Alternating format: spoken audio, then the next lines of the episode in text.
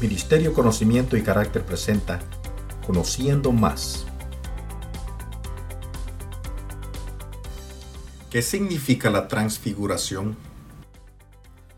Una de las preguntas que nos hacemos a veces en el libro de Mateo está en el capítulo 17, finales del capítulo 16, principio del capítulo 17. Ahí leemos en el capítulo 16 cuando Jesús está anunciando su muerte a partir del versículo 21 en adelante. Eh, habla un poquito acerca de cómo va a ser la muerte de Jesús, eh, y qué, cómo que implica seguir al Señor y cosas, cosas así. Ahí en el versículo 27, eh, Cristo dice, porque el Hijo del Hombre vendrá en la gloria de su Padre con sus ángeles y entonces pagará a cada uno conforme a sus obras.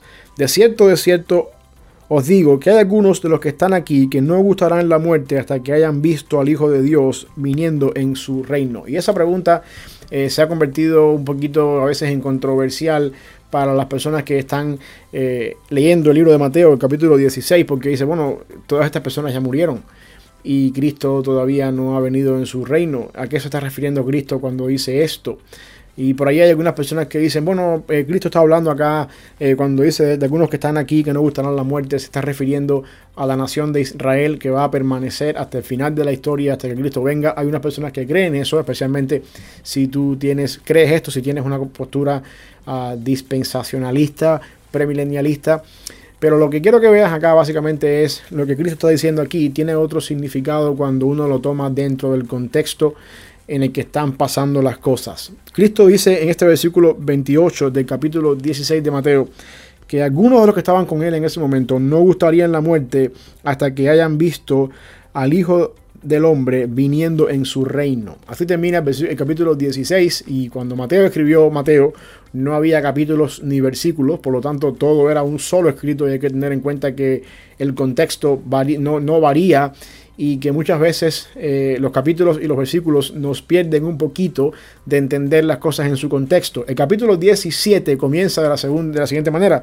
Seis días después, Jesús tomó a Pedro, a Jacobo, a Juan su hermano, y los llevó aparte a un monte alto, y se transfiguró delante de ellos, y resplandeció su rostro como el sol, y sus vestidos se hicieron blancos como la luz. Aquí está la parte importante. Eh, mi punto de vista donde queremos llegar es el siguiente. Jesús está haciendo referencia en el, en el capítulo 16, versículo 28, cuando dice que algunos de los que estaban allí no gustarían la muerte hasta que hayan visto al Hijo del Hombre viniendo en su reino. Asimismo, Juan, Pedro, Jacobo y Juan eran los que estaban allí y Dios seis días después de esas palabras se transfiguró delante de ellos en un monte alto y pudieron ellos ver a Jesús en su reino, en su esplendor, completamente en esa forma transfigurada. Eh, lo que quiero que entendamos acá básicamente es que la transfiguración es el evento al que se está refiriendo Jesús cuando dice en el versículo 16-28 que algunos que estaban allí no gustarían la muerte hasta que vean a Cristo viniendo en su reino. La pregunta es, ¿Cómo es que entonces la transfiguración se convierte en la venida de Cristo en su reino? Y no estamos hablando acá de la segunda venida de Cristo en este momento. O quizás, ¿qué hay en la transfiguración que hace que Cristo sea mostrado en su reino? Es la pregunta que quiero que veamos acá a partir de este capítulo 17 de Mateo. Si tenemos en cuenta lo que pasó en el capítulo 17, específicamente en el acto de la transfiguración, acabamos de leer que aquí Cristo se transfiguró delante de sus discípulos, sus rostros se pusieron blancos y, sus vestidos se pusieron blancos y su rostro resplandecía. Y se apareció a su lado Moisés y Elías.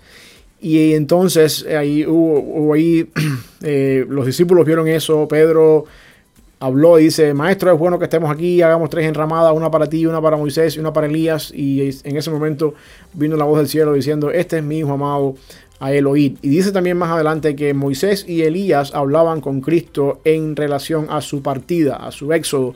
La idea acá que quiero que veamos acá en qué consiste que la transfiguración es un evento que muestra a Cristo en su gloria y esplendor.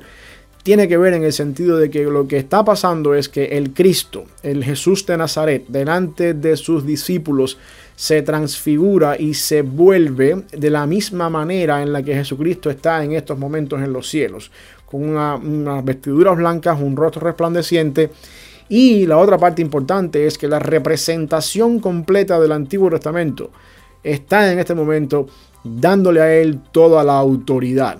Cuando en este caso Moisés, que representa toda la ley, y Elías, que representa a los profetas, están hablando con el Señor. Y automáticamente en ese mismo contexto el apóstol Pedro lanza su intervención al decir que es bueno que estén ellos acá. Y viene la voz del cielo y diciendo, este es mi hijo amado, a él, no a Moisés, no a Elías, a él oír.